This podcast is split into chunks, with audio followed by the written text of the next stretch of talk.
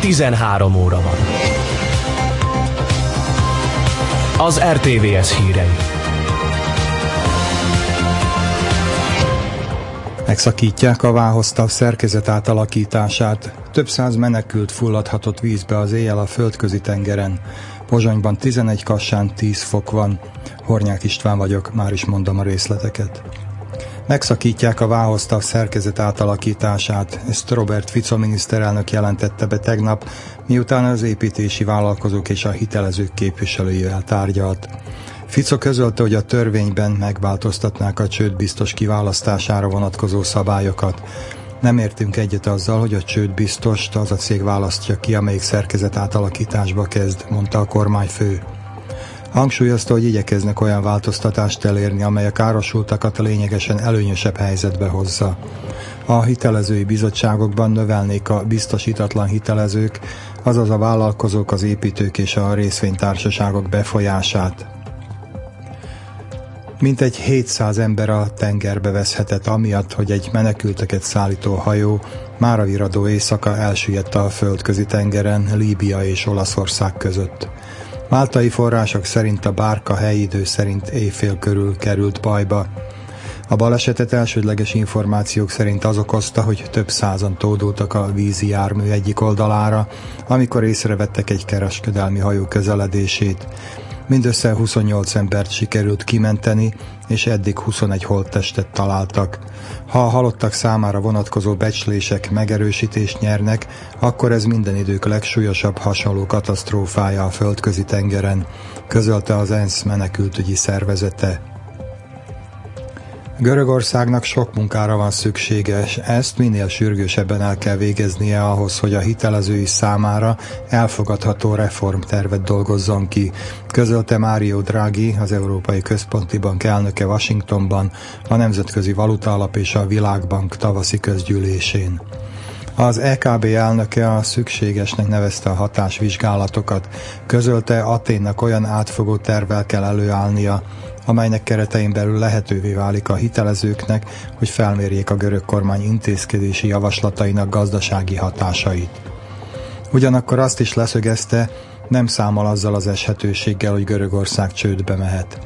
Nem sokkal korábban a Spiegel arról írt, hogy Oroszország a jövő héten energetikai megállapodást ír alá Görögországgal, és ennek keretében Moszkva 3-5 milliárd eurót folyósít Aténnak.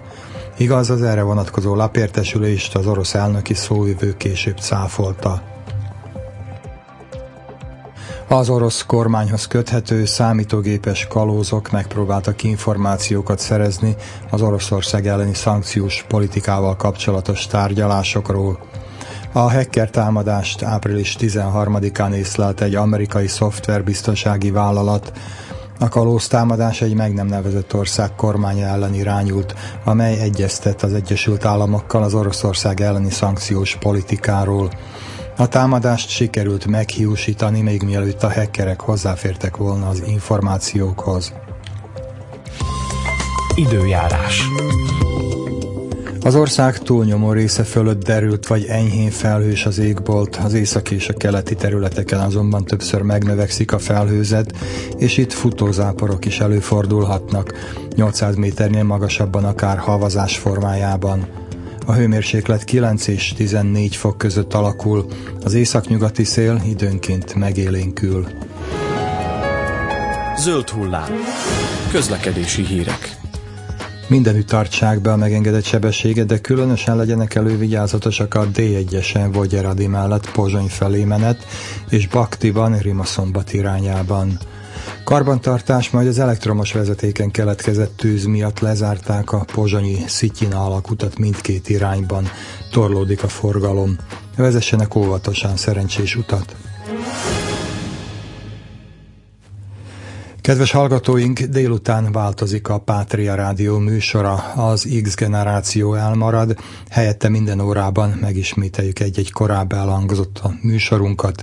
Most a Vándor Tarisznya következik Vasik Jánossal.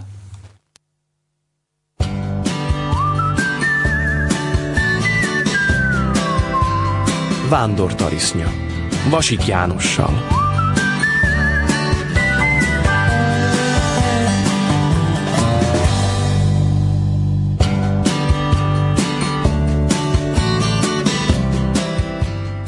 Csereshegység lábánál a Bénapatak partján fekszik az a városka, melyben ma elkalauzoljuk a kedves hallgatókat. Jó napot kívánok, Vasik János vagyok.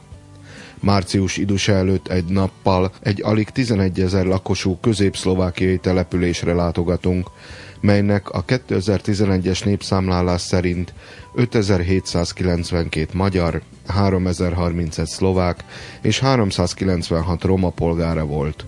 Mintegy 1600 fő a népszámláláskor etnikai hovatartozásáról nem nyilatkozott. A bizonytalanság füleken a mindennapok része. Bár leginkább, mint létbizonytalanság van jelen, köszönhetően a magas, tartós munkanélküliségnek. E helyen van otthon 1995